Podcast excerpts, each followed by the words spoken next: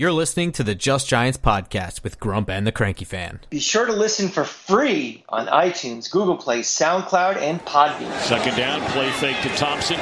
And across the middle, and it's intercepted by Jabril Peppers. He will go to the end zone.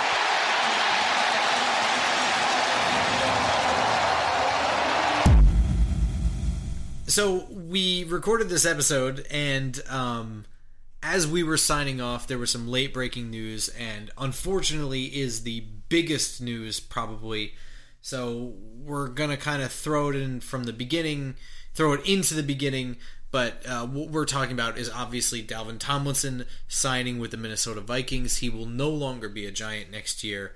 Um, you know, we, we just, you know, the thoughts that came from that were raw and in the moment as we were reading it. So uh, a little choppy.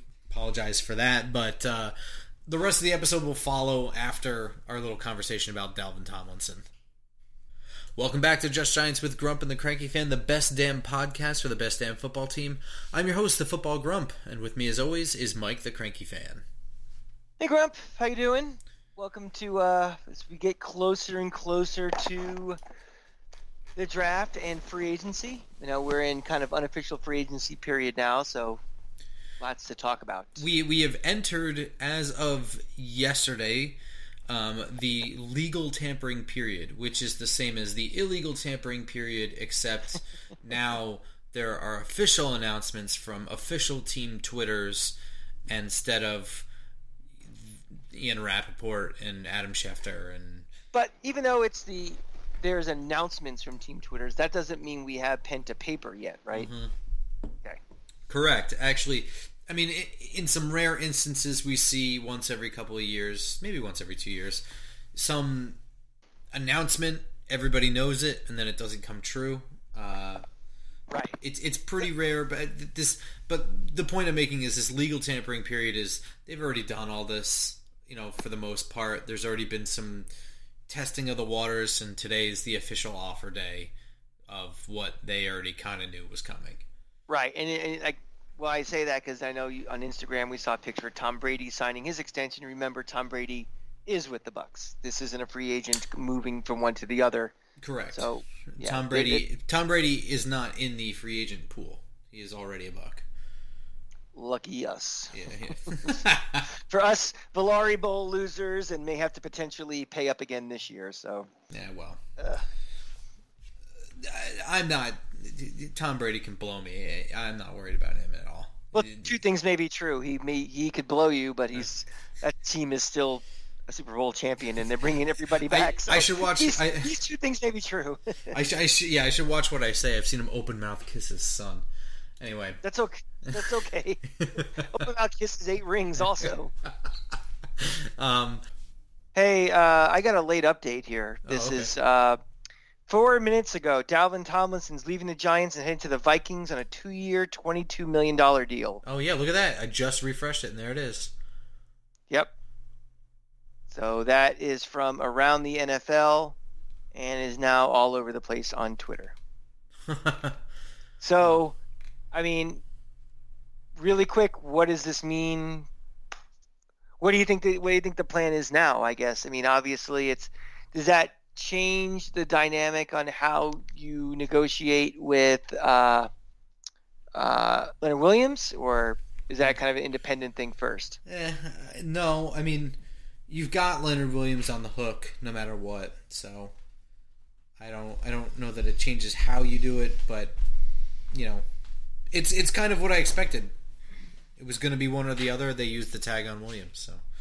Well, I, I think it's interesting that Tomlinson didn't let it play out with the Giants. I guess you know, uh, two years, twenty-two million, so eleven million. That would have been the number. Could we even? Could, is that something that is that a deal that blew us out of the water? Like we had no chance. No, even we could we, we, could have done that. Um, hmm. See, that's just another moral of the story to everybody: is don't assume a thing in free agency because just what you think and usually what you hope does not mean that's the way it is. I mean, we, you have no idea what you know agents and GMs are, are working behind the scenes, how far things are along. You know, it might have been he might have said case closed to the Giants six weeks ago and nobody knew it on the outside. And you know these these things happen. So now the Giants have to worry about getting another defensive tackle in addition to figure out how much they're going to pay Leonard Williams. Yeah, um, I mean, this is kind of what I expected once they they tagged Williams. Though uh, was that they would have liked to keep Tomlinson too, but you know they were prepared to not be able to. And uh, what this means is they signed Austin Johnson, and they'll probably either sign somebody else to a, a small deal or use the late end of the draft for a defensive tackle, which is So do you do you think they knew this was going down when they made the deal for Austin Johnson? uh, I would say yes. Yeah, probably. I, I, I think I think it was probably a little bit more like you know we're interested. You just got to give us some time. You know, feel free to explore the market, whatever. But you know, as we try to make room, you know, we'll do what we can, kind of thing. Yeah, I don't think he wanted to wait just to just to stay home. Didn't want to watch his uh, his value tank. Right? I mean, does that seem fair? Yeah, yeah. But whoever knows what goes on in these fucking uh, Jerry Maguire style conversations, you know? Now, what do we get as far as compensation picks for losing him? I do not know. I will never understand the comp pick formula. I just take it when when other people tell me about it. Mm-hmm. Um, it is a technically secret formula that people are really good at guessing. Uh, this contract, two years, twenty-two million, twenty million's guaranteed. Hmm, good for him. Yeah. Uh, yeah, we've been very fortunate with him. He's been a steady player from the moment he was drafted. His rookie year, he didn't get talked about a lot, but then when you looked at his stats, it was like, well, in the time he played, he was actually perfect.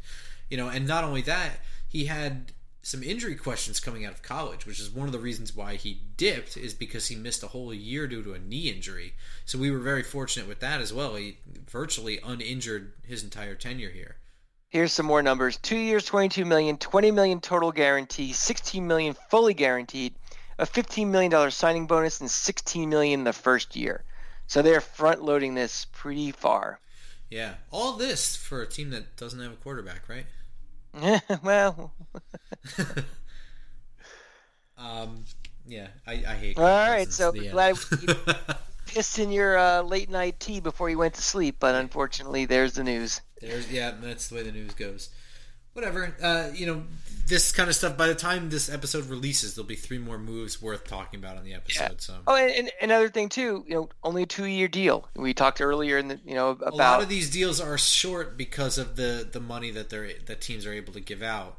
You know, there, there's a couple teams like the Patriots that have the money. The Jets have the money. They're giving out real Jackson. contracts. Yeah. but but there's a lot of teams that don't have the money right now, and so you're seeing a lot of one, two year deals. Um, you know, everyone's trying to figure out this cap situation. sucks. Yeah. uh, so so with all of this madness, we've seen a lot of uh, NFL players uh, unofficially, officially, uh, air quotes, signing with new teams. Some big name guys going around, but t- to be honest, not a whole lot of movement.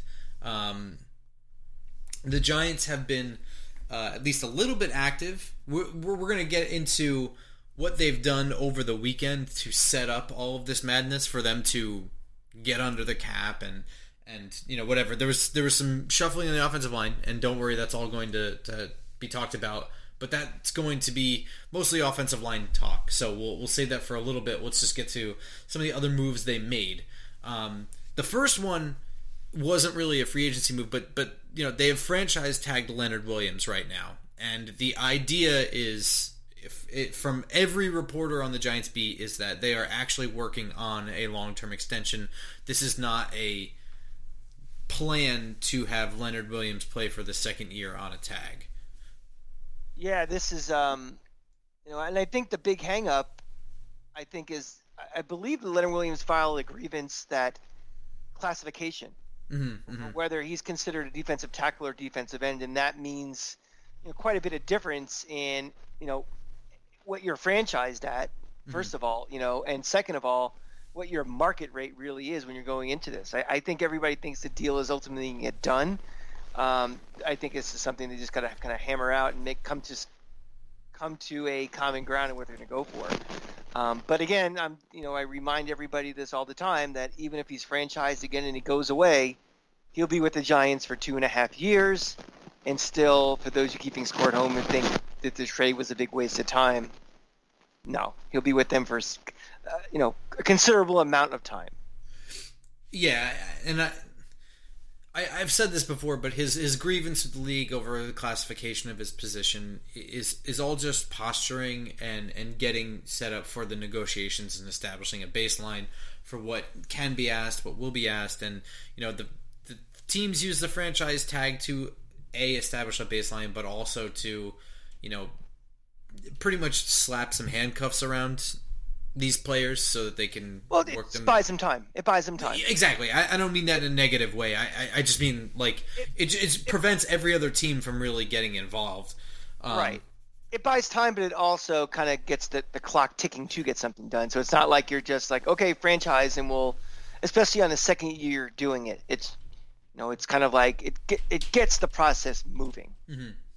And uh, so so that right there is that's a significant chunk of what we had as money.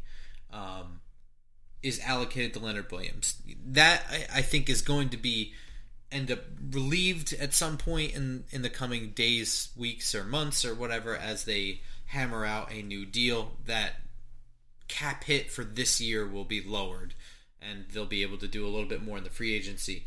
Um, but this was both of our preferred choice of retaining talent on the defensive line was Leonard Williams.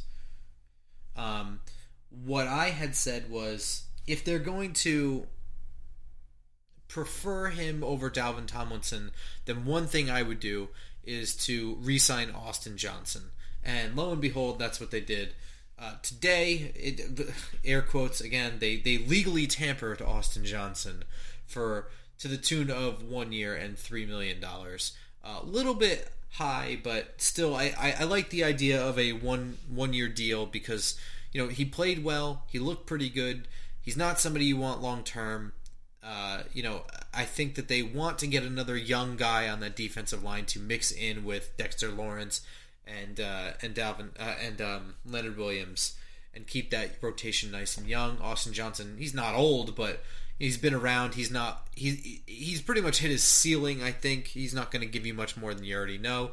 So I, I mean, I think this is a pretty good deal. A little bit high on the money side, but I, you know, it's a lot cheaper than Dalvin Tomlinson was going to cost.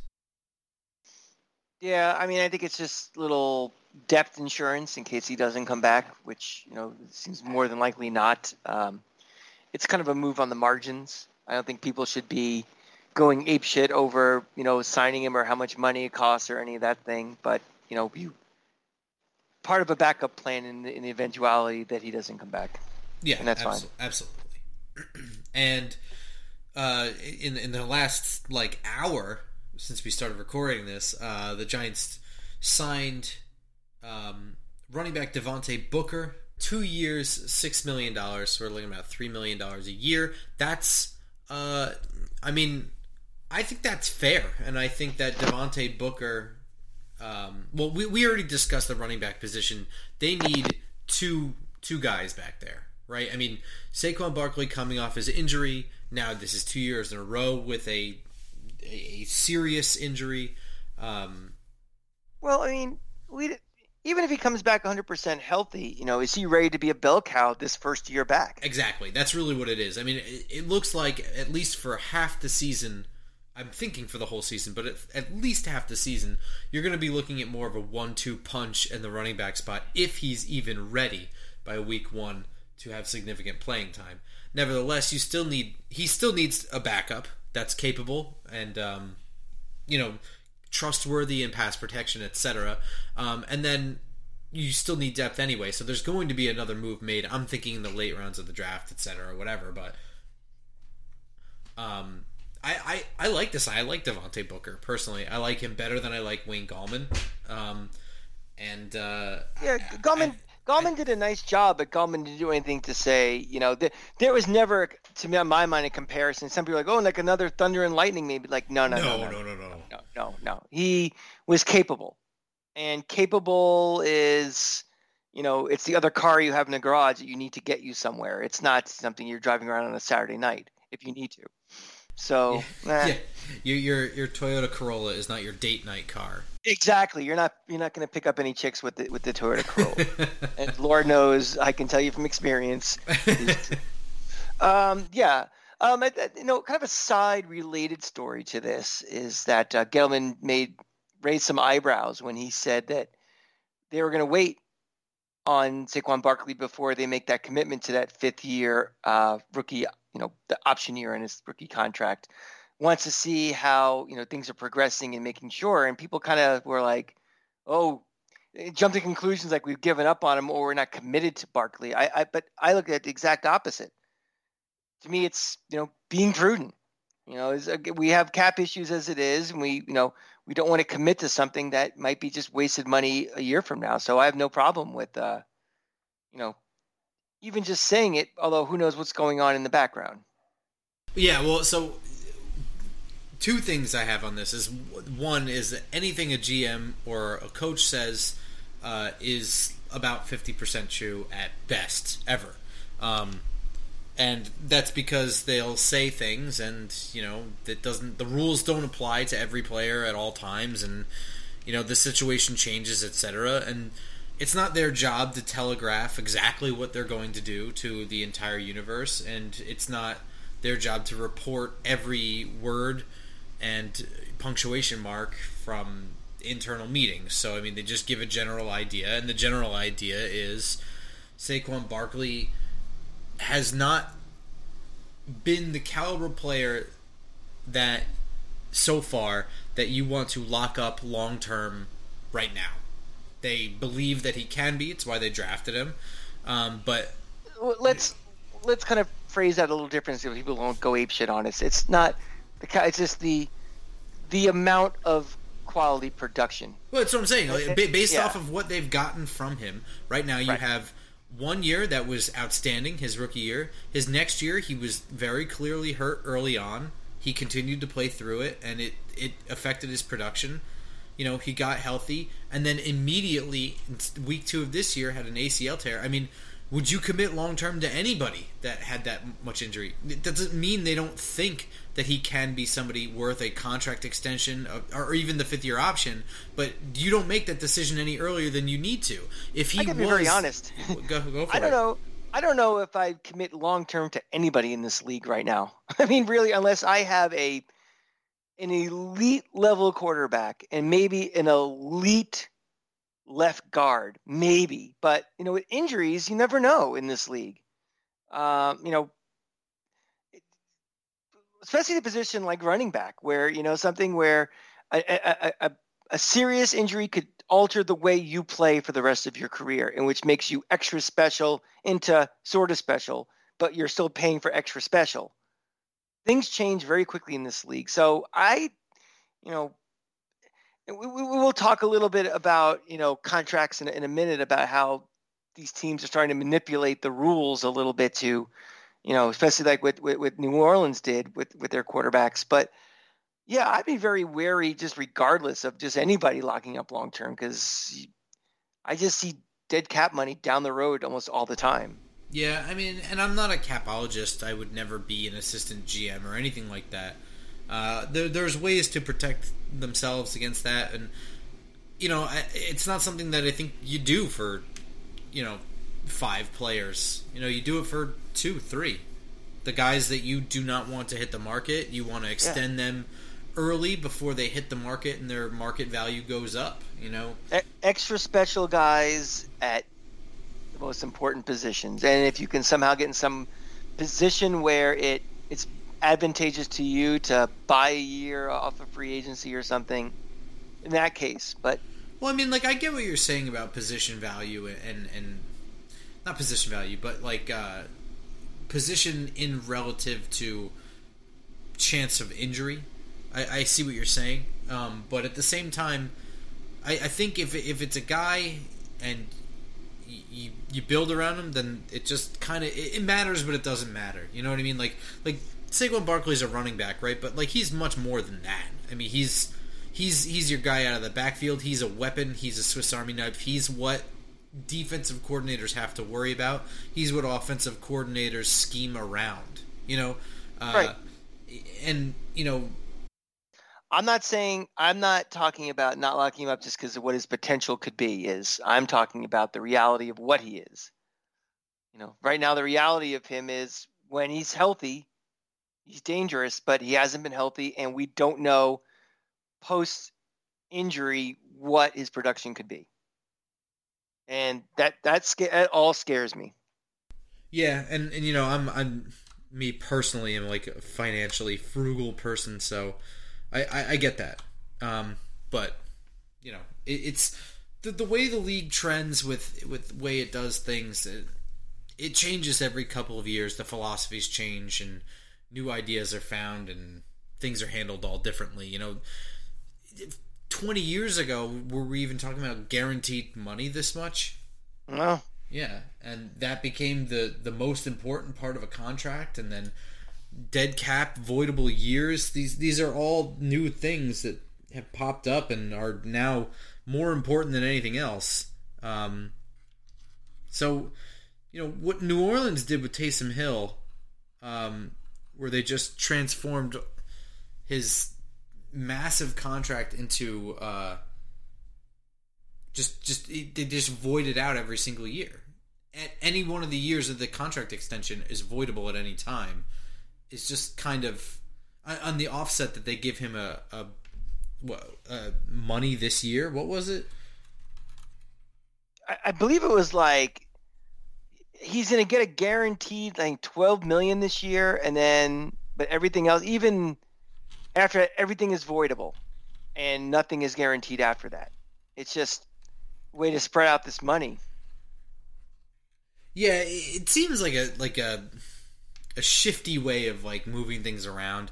And I understand that this year is kind of a um, an anomaly. We haven't seen the cap go down and oh my god, I can't remember the last time the cap didn't go up. I mean, there were times I remember they were like what they weren't sure if it was going to go up and then at the end of the you know when, when it came time the numbers came in it was still it was like five million dollars higher or something like that but i don't remember the last time it went down um, and it's a significant drop I don't, I don't, think it ever has right? I, I, don't think it ever has. I don't know. I, I, I don't know. So i understand that some finagling has to go around but I, I can't imagine that this is going to be you know contracts for the next couple of years. No no but i think you're going to find teams are going to start you know it's a copycat league, and they're going to find that this is a nice little way around where you can, you know, kind of circumvent the limitations of, of the cap. Where I, I think the NFL is going to is going to clap back at these very quickly. These type of contracts, it's completely against the spirit of what you know the cap is. Well, I mean, from a player standpoint, is this something you really want? I mean, I know you want guaranteed money, but they want they want their cake and eat it too. They want the, they want as much guaranteed money as possible with as little of a uh, you know being connected to a contract or a team. I mean, you, you think so? I mean, I think at absolutely. a certain point they they like the idea of a nice three four year deal because uh, you know I mean the the days of OCU and Umenyiora signing a seven year deal players don't want that and they shouldn't because I, they're always going to outperform that I think there are a lot of factors involved why they want that flexibility to move on if they have to. You know, you you know, how long are head coaches? What's a 10 year, An average 10 year, Three years. You know, GMs GMs get shuffled in and out pretty quickly. I mean, look what's happening with Deshaun Watson. He signed this huge deal, and all of a sudden, you know, they, they change at the change at the top, the front office, change in the coach, and now he just wants to get the hell out of there you know, I, I don't think he's doing, you know, I want to get out of here because of purely financial reasons. I think it's the situation changes. And I think there's more change around the league every year with hires and fires and, drafting got guys they're expected to play sooner than later than, than they used to maybe 10, 15, 20 years ago. And, but they also want their money. So, like I said, they want to get as much upfront as they can, you know, be damned to what the cap hit is on your team but they also want as many outs as they can, so they're not tied to them as long as they need to be. You so, think so? I, I, I feel like I feel like players want that one contract after their rookie deal that's going to get them four years and as much guaranteed money out of that as possible because they want that work. I mean, they, they know that the injuries are going to happen, decline in play will eventually happen. They don't want to have to hit the market looking for a new deal at that time. They want to be covered. I think you're talking when you're talking about the top 15% players in the league is different than the rest. I think if you're an average Joe, if you are, you know, Kevin Zeitler, for example, I I tend to agree with you more. But I think if you are a quarterback, a, a top wide receiver, a top offensive lineman, I think it's different. I think it's more about how do I play the market to maximize what I can get as much as possible. Because and also remember too, with all athletes, ego kicks in. You know, if you are not, you know, people are measured by their contract. They're who's the highest paid wide receiver, who's the highest paid quarterback. But players that- always that- have that that That threat means of a holdout. guys. You know what I mean? Players will always have the threat of a holdout because if they are good and a team doesn't want to deal with it, then some other team will pay what they're what they think they're worth. Yeah, but with with the holdout too, you know, if they if if they lose money because of a holdout, first of all, holdouts never work because you never see guys hold out during the regular season. I mean, they may hold out during OTAs, they may hold out maybe at the beginning of preseason, but I can't even think of the last time we've had a holdout where it went into week one, week two, week five, week ten. It doesn't happen. I mean, these guys realize too that you know they start burning the you know cutting off their own nose to spite their face with that because they're not going to get that money back, especially if they get traded. Like if they hold out for four weeks and finally Deshaun Watson holds out into the first week month of the season and he gets traded, you think they're gonna they're gonna waive those those penalties and fines? Fuck no. I mean, if they if it's a situation where they're holding out for their own uh, team for a re- extension or renegotiate their contract, most likely they'll probably waive whatever fines and everything, and you know the the, the pay that they lost, they'll, they'll probably pay him back. But when they're moving on, tell them to go suck off. Yeah, I don't know. It's it's strange. Um, but since you brought up Kevin Zeitler, uh, in order to make room for things to start happening this week, the Giants did a little bit of cap voodoo, uh, which involved uh, releasing Kevin Zeitler. Um, you know, it, it's something that I think made a lot of people nervous. We didn't get to talk about the offensive line too much yet because that was this week's episode. Um, but you know, Kevin Zeitler last year I don't think was their best player, but I think in his time here has been the most consistent. Uh, I think you know he's been he's been good. I mean, he's been he. I think he was their best offensive lineman the year before when they had him. Low, low bar. yeah, low bar, but I, I think he's he's always been a good offensive lineman. Uh, I just think that you know last year they got some exemplary exemplary play from Nick Gates, uh, who I think probably was the best lineman on the team for the length of time, for the longest length of time last year. And Andrew Thomas stepped up. You know, you know his first couple weeks were a little shaky, but as the, as the year went on, I mean, down the stretch, I don't think he gave up like a single pressure. Well, Um, yeah, we and we, you know, that's why we stress patience with everybody. We knew the guy was good. It was just like he had no off season and thrown into the fire. And you know, we agree, right? Kevin Zeitler would still be on this roster had it not been for the cap going down, right? Of course. Yeah. I mean, the one of the biggest needs on this team. It's one of the ones that fans kind of forget about a little bit because they're so, you know, we need a pass rush, we need a receiver, we need this, we need that. It's this offensive line is, eh. Yeah. I mean, it's got it needs depth. It needs, you know, it needs still needs more talent. It still needs some more building to it too. And you know, having Zeitler, you know, and we're going to talk about Nate Solder in a minute too, just provides quality depth that's needed. Mhm. Yeah, I mean, Zeitler would be one of the last positions that would need upgrading. You know, w- you know, we're not really sure what's going on in the left guard position. Uh, we'll get to that in a minute, but you know, some remedies there are not working out the way we thought. We don't really know what we have as a backup center. The right tackle spot is kind of up for grabs, but the right guard spot, you know, I was happy with Kevin Zeitler, and I think he would have continued playing better than he did last year if he had somebody better on uh, at the right tackle spot. Um, this is just a cap move. I think. I, I, think they were happy with everything that Kevin brought to the table, and he's been really good. And you know, for what it's worth, he ended up being signed today by Baltimore for three years for twenty two point five million dollars. and He's definitely not cheap. You know, he he came he came with deserved money. So. Mm-hmm. Well, you know, also once those guys hit the market, you know, they they their market value is probably overinflated for what they're actually worth. A little bit. I mean, uh, most teams, I think all but like maybe five teams are a little bit hamstrung by the cap this year because nobody really saw it coming.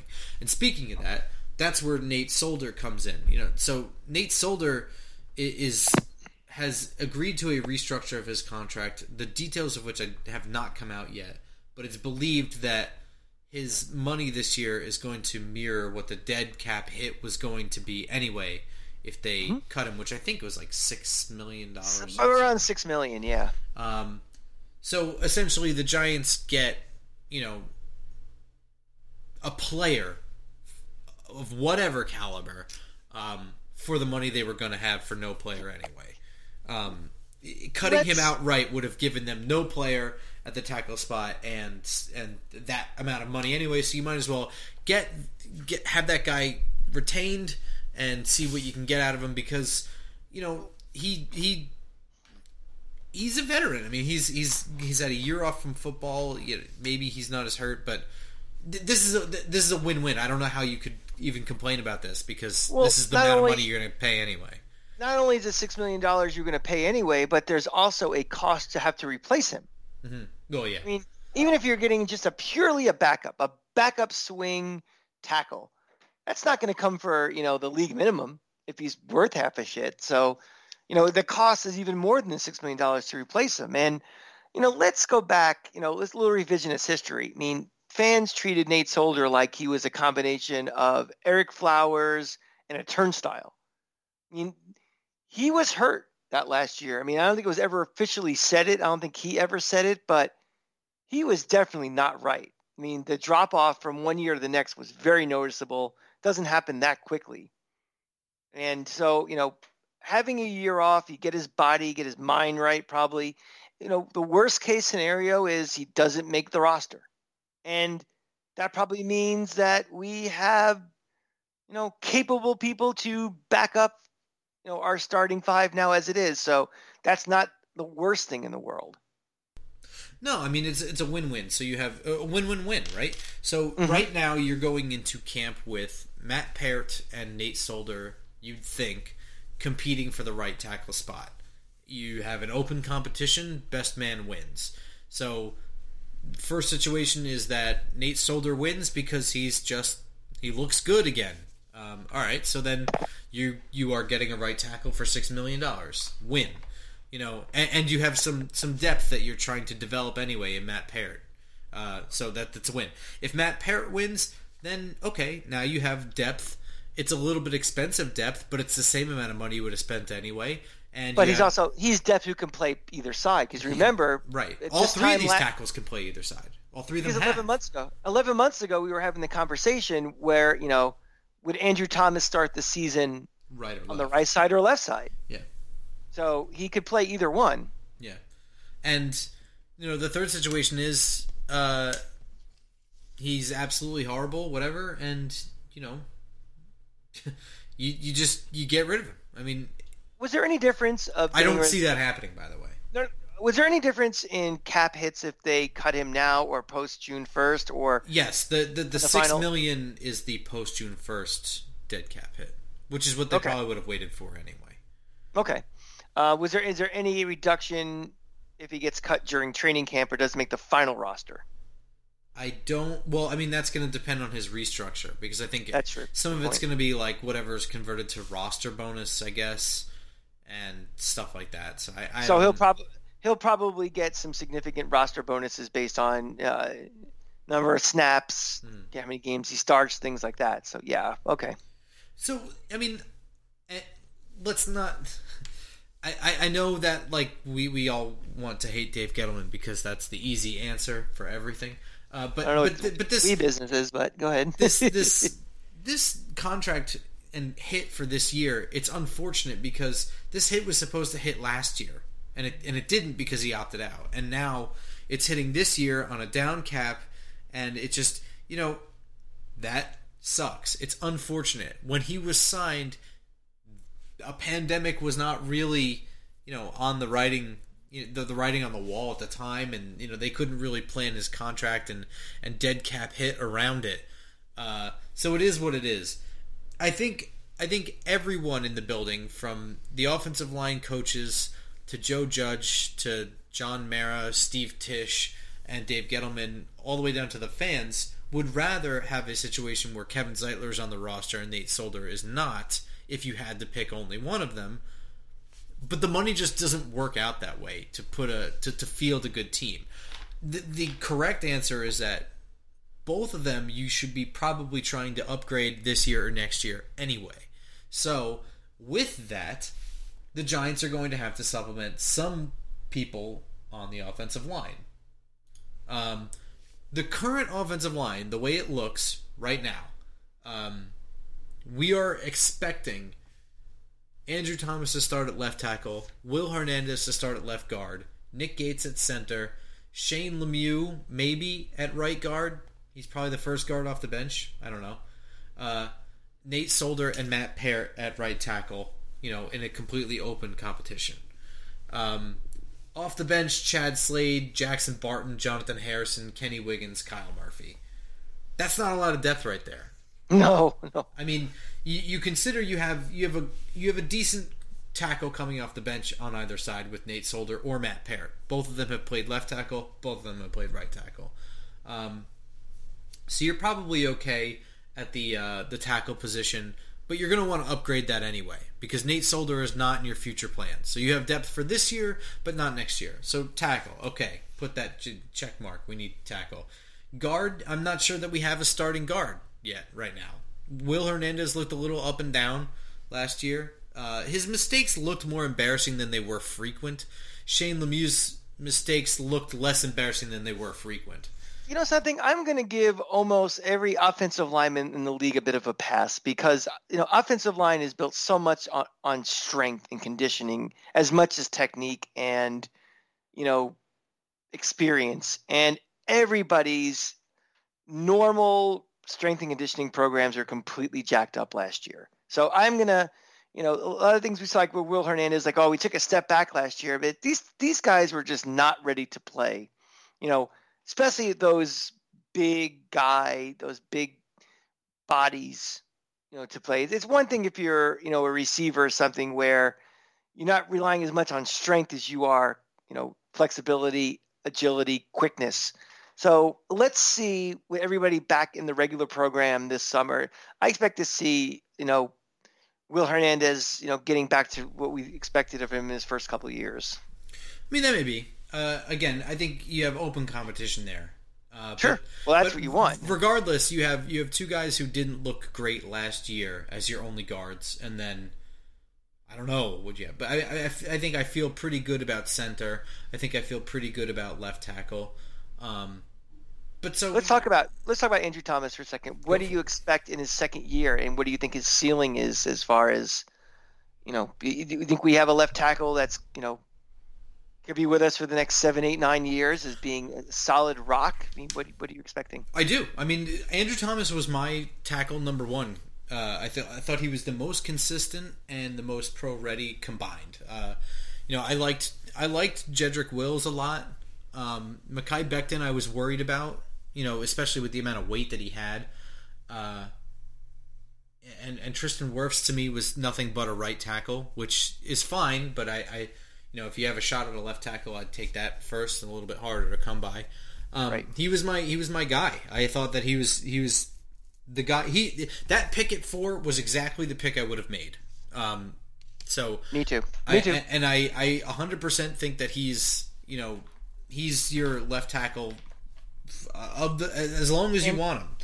And I didn't lose one night, one hour, one minute of sleep over his struggles in the beginning of the year either. No, not at all. I mean, and uh, it, the struggles were not Im- even like immediate either. I mean, I think that first game against Pittsburgh, he was fine. I wasn't really all that worried about it. Um, yeah. You know, the struggles started to come in. Not to mention, we had an offensive line coach uh, fired. Yeah. You know, we don't know. We, will we'll never know the whole soap opera went up beyond behind the scenes with that. So yeah, I, I mean. I'm not crediting Joe Judge with making Andrew Thomas right. I'm just saying there was some turmoil there that coincided with some of his struggles. End of story. I mean, whatever was happening in that room was clearly affecting him. It got straightened out. Whatever. I'm I'm completely comfortable with Andrew Thomas. I I'm not going to sit here and tell you that he is going to be Tyron Smith, but I think that he is going to be the guy. I think he's going to end up getting his fifth year option. I think he's going to end up getting a contract extension. That's what I foresee out of him. That's what I that's what I saw out of him coming out of Georgia. He, he, he really is rock solid there. I'm I'm happy with Andrew Thomas. Me too. I think he'll be perfectly fine. I think he'll be you know, a guy who's our left tackle for the next decade. Um, and Nick Gates, you know, I, I had no complaints whatsoever about Nick Gates. Yeah, I, I had no expect, I had no expectations, would turn into no complaints. I mean, yeah. really, that was one of our big uh, talking points last off season was who the hell is you know, what, are we, center? what are we going we don't have a center. Now, will is it lightning in a bottle one time, or is he going to, you know, you know, I, I still think I would kind of be on the lookout for a center for the next, you know, one to two years down the road. But for right now, if he does what he did last year, he's very capable.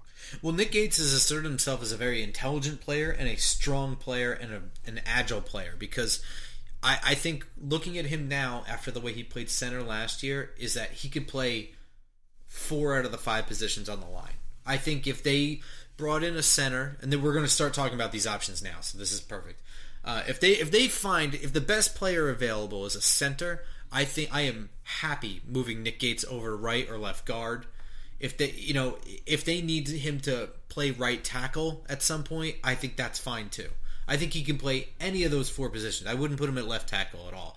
But you know that that is that's like Dave Deal levels of value right there. Um, and uh, I, you really can't put a price on that level of versatility in the way you can just shift around a line. I would prefer, I think, that they find a top level guard and allow him to stay at center where he is still growing. But I'm perfectly comfortable with them, you know, making that switch if if you know the the best center you've ever seen becomes available to them. You know. What do you think about next year? You think we'll see some of this kind of like, you know, bringing in guys like a, a quote unquote second shift of uh, linemen, how they were doing it last year? You think that was just something they had to just do last year out of necessity? I don't know what the hell that was. You know, I've, I've been thinking about that like on and off as I've watched film on these guys and, you know, thought in my head is he right side, is he left side? And I was just thinking back and like, you know, Hernandez coming out, Lemieux going in, Peart playing left tackle for some reps, and then coming back in at right tackle, and then not playing at all. And, and I don't know really what the hell that was. You know, I don't know if they were just like, you know, I just want to see him in a game do it. I, I have, I have no. Idea. Yeah, idea. I know if it was out of necessity, as it was trying to be innovative, as of tried to scout, as you know, I don't know. Yeah, yeah, I don't know. I, I mean, I don't know if maybe they're just like, well, this is the play we want to run. This guy runs it better. But it wasn't even that. It was like whole series. I have no idea. I don't know. I, have never quite seen anything like it. Mm-hmm. Right? It wasn't particularly effective either. It wasn't like, oh wow. Um, I mean, I think there was. I, I mean, it's hard to say. It started becoming effective when this became like a power man running game. We would see, and you know, air quotes effective because it depends on your definition of effective. For me, it was they were picking up first downs and then capping drives off with points. That's effective to me. But you know, from an analytics standpoint, if you're behind and it takes too long, and I don't know, whatever. But for me, the way it looked is that it was becoming effective down the stretch there, sort of around the Daniel Jones injury time, maybe mm-hmm. a little bit before that. Um, you know, there were so many variables on this offense that you can't really pick you pick out one thing that was impacted on its own. You you know, remember we without having Barkley the whole year changed everything around. Daniel Jones gets hurt for a little bit. You know, playing around the offensive line, shuffling guys around. You know, all these different things that you know it's really hard to. You know, that was one of the that's one of the big tough things that this coaching staff I do in the off season is really evaluate when you have all these variables coming in. Mm-hmm. Yeah. Yeah, I, I don't know if they're ever going to do that again, but you know, when I look at this offensive line the way it is now, I just see my main concern here is uh, I have a little bit of concern about tackle, but uh, you know, I'm willing to, to to see what falls to me there at, on the right side. But my main concern is at the guard spots, and quite frankly, both of them. This sounds like a broken record. We've been saying this every single year. Well, I mean, we? I think they had it solved, but you know, the cap demands that Zeitler leave. Right. But right.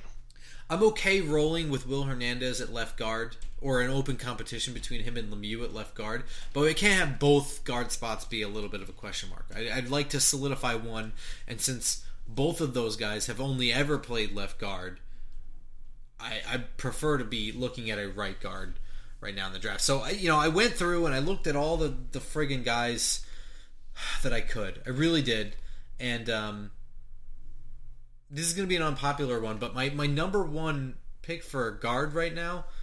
Uh, you know, and that's number one as in if they were going to use their highest priority, you're looking at a first, second round pick.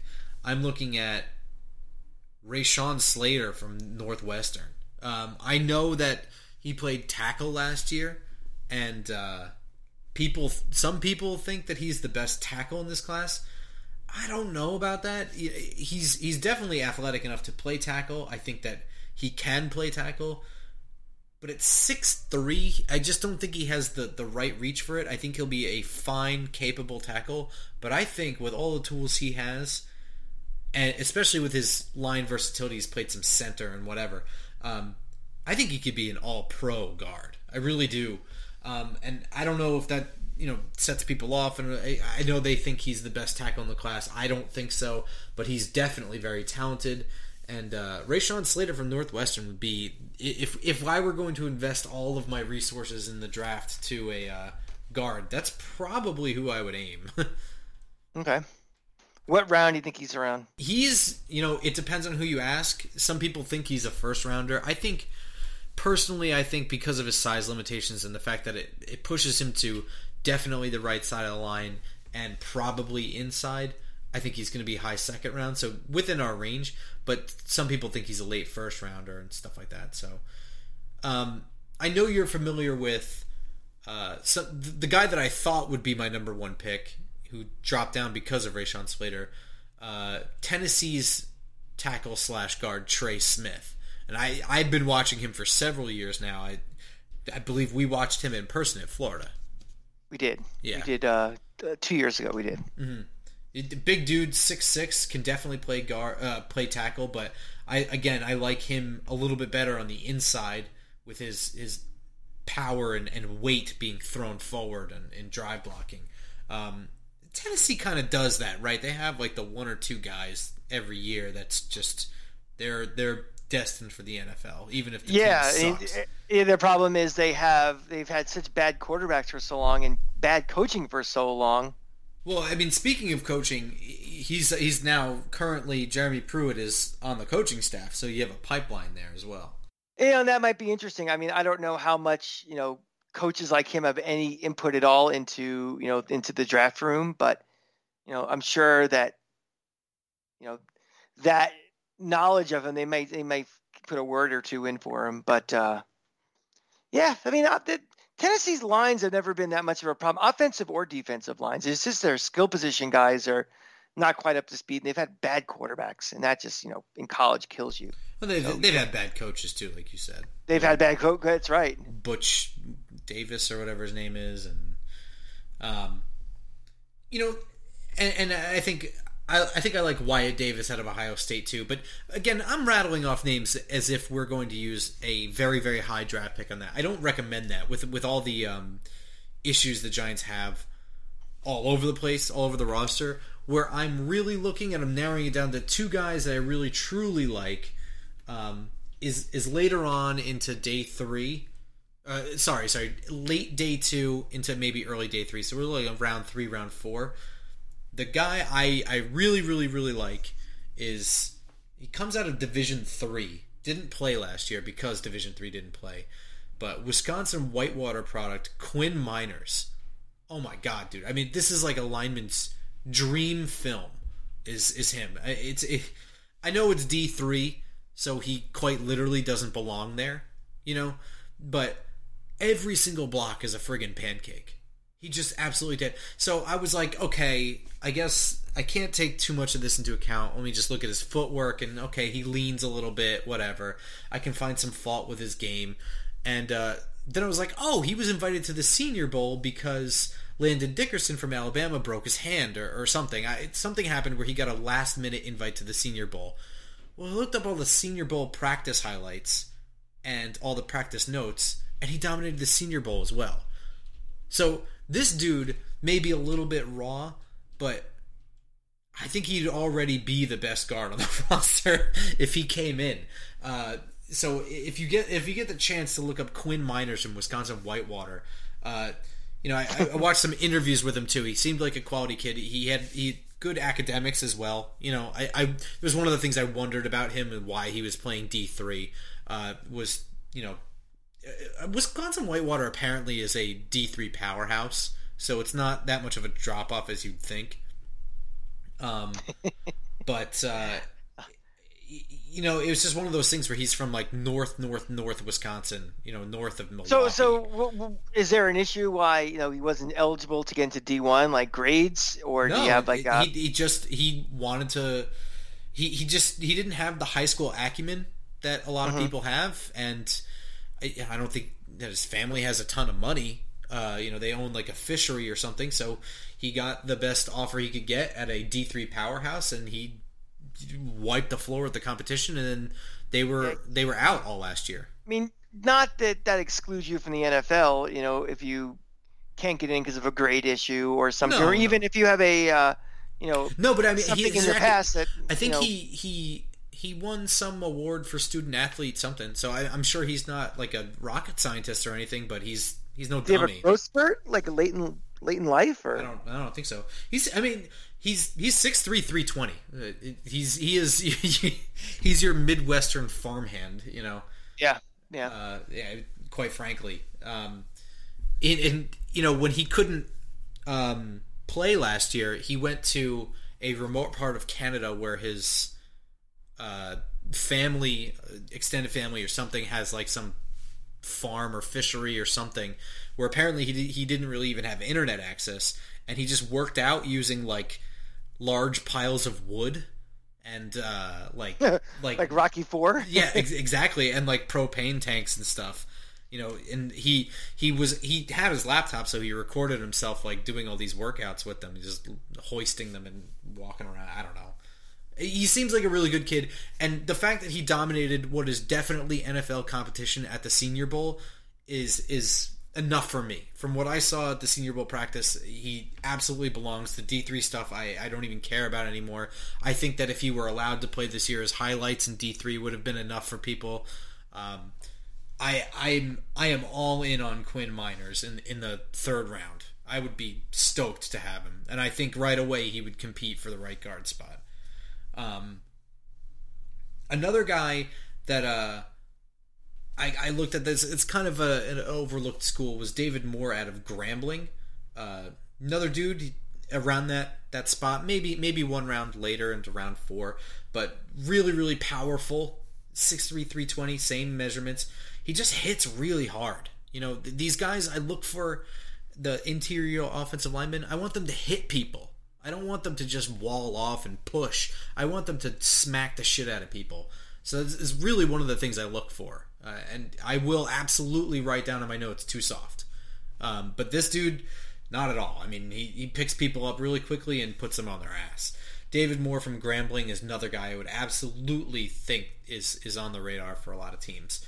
Um, so let me ask you. I mean, in the priority list of what the what the Giants are looking for, you know, is this you consider a top tier thing they'll be going for in the draft, or you think it's if somebody on their list just happens to fall ridiculously lower, and they, they they're going to jump on them? But do you see, you know, guard really being a, a, very high priority for them? Well, I mean, like I said, Nick Gates I think gives them that versatility, right? If if if they like Landon Dickerson from Alabama, for example, to play center, they can get him and move Nick Gates to right guard, and I think overall your line is better.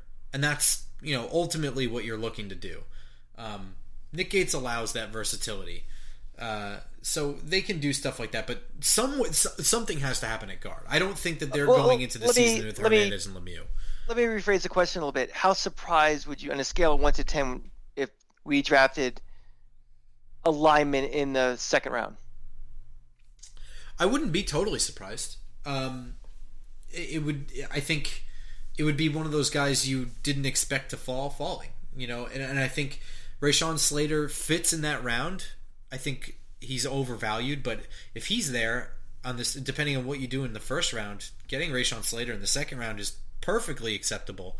You know, you, you plug his ass right in at guard or tackle, and you have an upgrade at both. I mean, personally, I would think that you would probably want to put him in at guard and not, you know, neutralize what Matt Peart has done at tackle. I'm not really sure he would move inside so well, but just based on Rashawn Slater's measurables, I like him better at guard anyway, and just you know from what I've seen of him.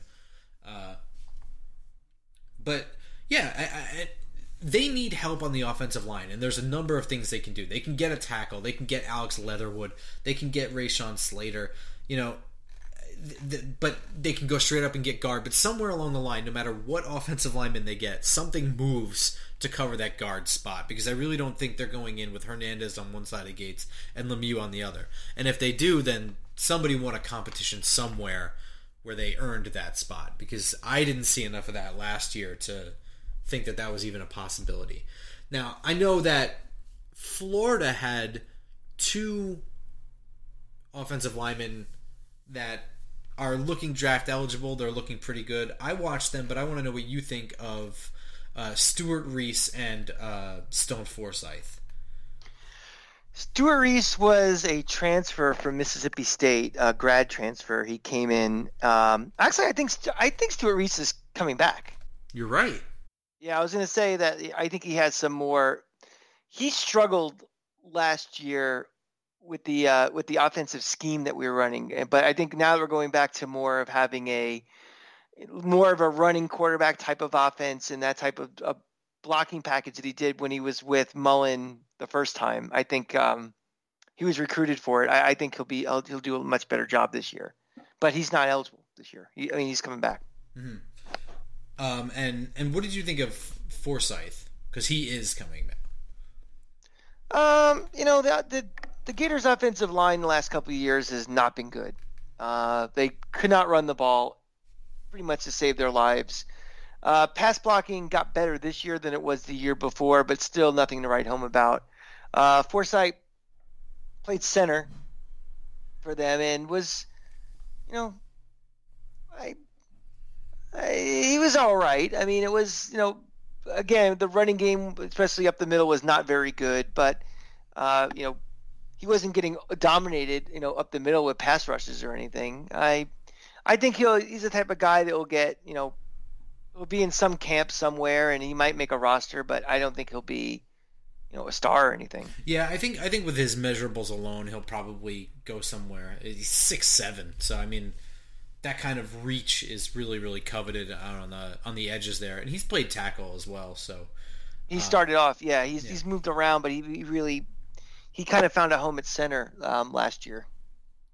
It's, it's, it's very interesting. So, yeah, I, I, I wasn't overly impressed with him. Uh, I actually really did like Stewart Reese. Uh, I thought that he was he was pretty good. You know, just he he would have three or four plays a game where he was just badly badly beat, and just looked out of position and just looked really bad. But then he'd go through a stretch for two quarters and he'd be absolutely fine. Um, I think the word was that again he struggled to pick up a different type of blocking scheme they were losing using last year because they they threw the ball so much. I mean that that was not a normal Florida Dan Mullen offense we saw last year. Uh, it was you know kind of bombs away all over the field. But I think now that you know you're going to have uh, you know a return to more of that that run option type of offense that he's been running for you know since before the Tebow days at, Florida and with Alex Smith at Utah.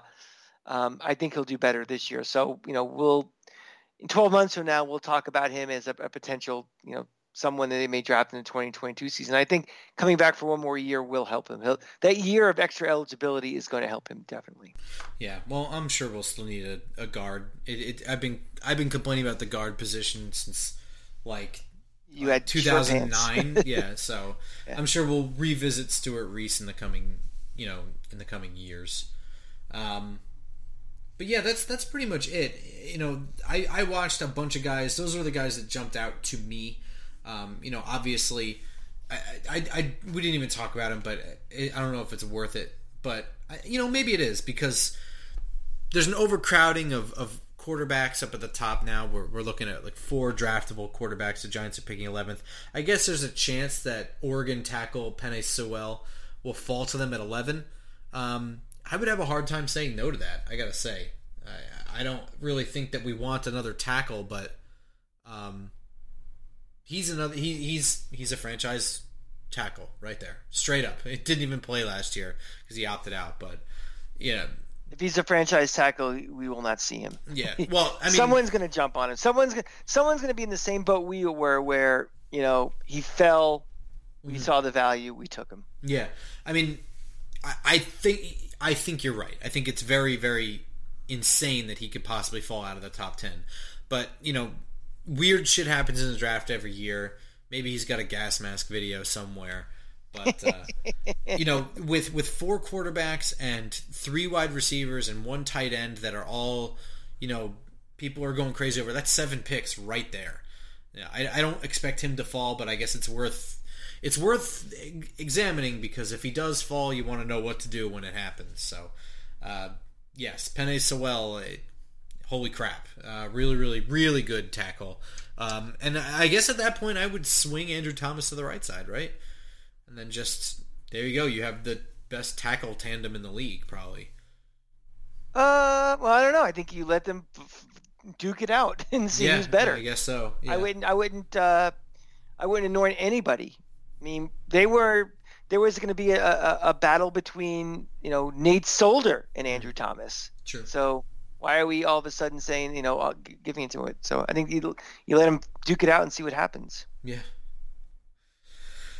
I don't know, but you know what I do know is that in the coming days, more and more free agent stuff is going to happen. So be sure to follow me on Twitter there, where I am actively not doing work at work and instead just refreshing my Twitter feed. I am at football underscore grump. I'm as always at the cranky fan, where uh, I'll be watching everything. Just follow me along, and we'll go for it. And as always, this uh, this podcast is available on iTunes, Spotify, Google Play.